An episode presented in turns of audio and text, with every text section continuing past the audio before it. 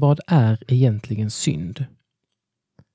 En artikel av Anders Ek.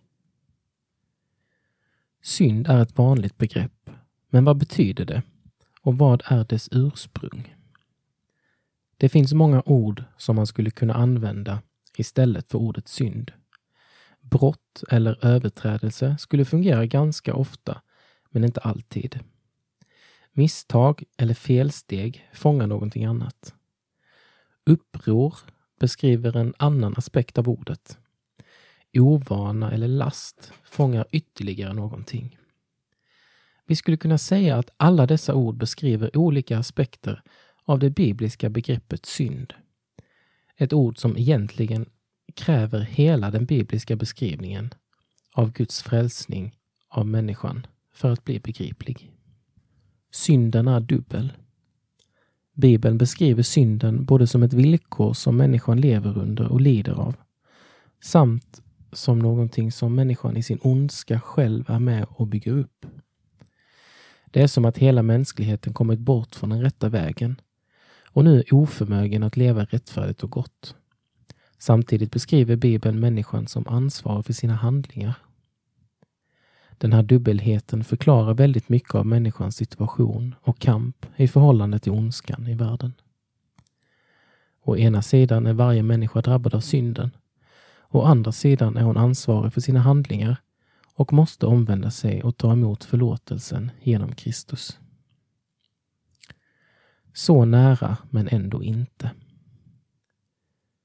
När man tänker på allt som känns fel i tillvaron, allt som skaver och är svårt i relationer, allt det som tynger i vardagen, så är det värt att påminna sig om att en annan värld är möjlig. Vi lever faktiskt otroligt nära paradiset. Den goda, upprättande gemenskapen utan några slitningar, utan svek, kärlekslöshet, fördömanden, dissar och så vidare, är faktiskt en möjlighet. Bara människor agerade lite annorlunda. Samtidigt är det oändligt långt borta. För vi vet hur människor faktiskt fungerar. Det är synden i ett nötskal.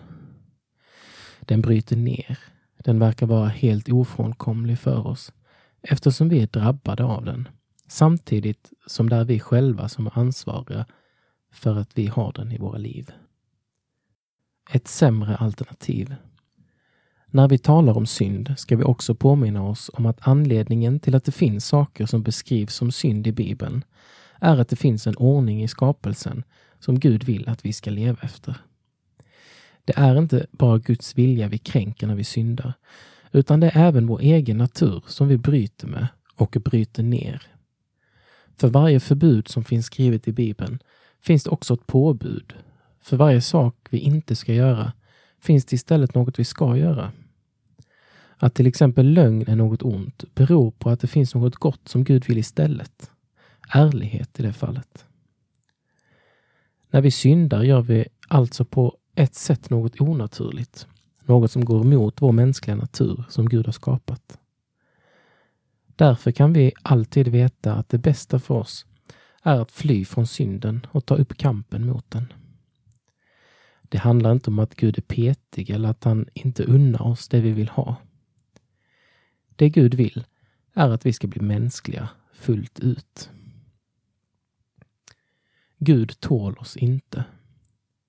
Det allra största problemet med synden är dock inte att den bryter ner oss och förstör våra relationer, utan att den skiljer oss från Gud. Vi är tänkta att leva hela våra liv inför hans ansikte och ära honom i allt vi är och gör. Men Guds heliga kärlek Hans godhet, makt och ära står över den här världen.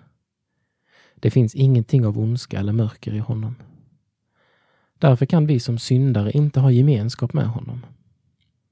När vi får se mer av vem Gud är så inser vi också allt mer hur omöjligt det är för Gud att ha gemenskap med syndare. I psalm 5 skriver David Du är inte en Gud som älskar ondska den som är ond får inte bo hos dig. Allt är inte kört. Syndabegreppet rymmer alltså många olika dimensioner och det finns därför inget bättre sätt att förklara all ondska i världen på än just med den kristna förståelsen av synd. Men i vår tro har vi inte bara en förklaring till människans situation. Vi har också lösningen. Det glada budskapet är att det finns räddning. Gud vill att vi ska ta emot hans förlåtelse så att vi kan stå inför honom utan skuld. När vi känner oss skyldiga för vår synd ska vi veta att Jesus har tagit den skulden på sig. Gud vill också kalla oss ut ur destruktiva mönster och han vill förvandla oss inifrån så att vi kan leva precis så som han tänkt att vi skulle leva när han skapade oss. Så kan Guds rike, en tillvaro med helade mänskliga relationer och gemenskap med Gud, börjar byggas upp.